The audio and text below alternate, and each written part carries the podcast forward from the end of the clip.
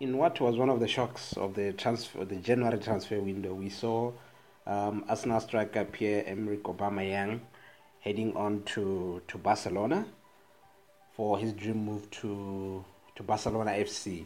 Um, we know Pierre-Emerick Aubameyang has had or hasn't played, I think, for the past ten um, ten games for, for Arsenal. He was stripped by Mikel Arteta of the captaincy, and he's been in the wilderness. Um, and Arsenal decided uh, to offload him in the current uh, January transfer window, uh, which saw him heading on to, to Barcelona uh, to reunite uh, with his uh, former teammate um, at uh, Borussia Dortmund in Ousmane Dembele, who's also um, not in good books with the with the Barcelona uh, with the Barcelona management. In the late hours uh, of the deadline, in the late hours uh, of deadline day, uh, things seemed as if um, Aubameyang would be staying, but uh, out of nowhere, um, we saw him in Barcelona, um, which got tongues wagging as to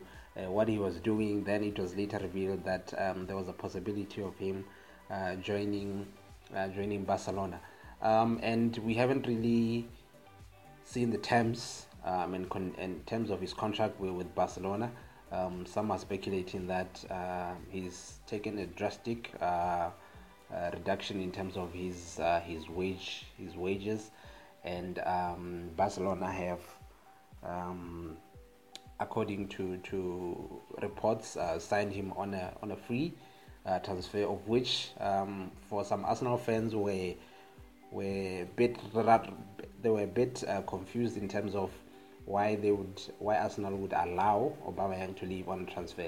Uh, but on the Arsenal part, um, I think it was it was uh, good business for them in terms of uh, looking at the fact that Aubameyang had eighteen.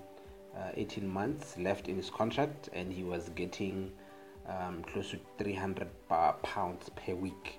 So that's um, for Arsenal, that's a huge save, um, which is estimated at twenty-five million pounds. So for Arsenal, I think it was a win-win for them, um, for him to, to go, so that they get to um, save the twenty-five million that was um, remaining from his uh, existing contract. So, Arsenal fans, what do you think um, of the transfer?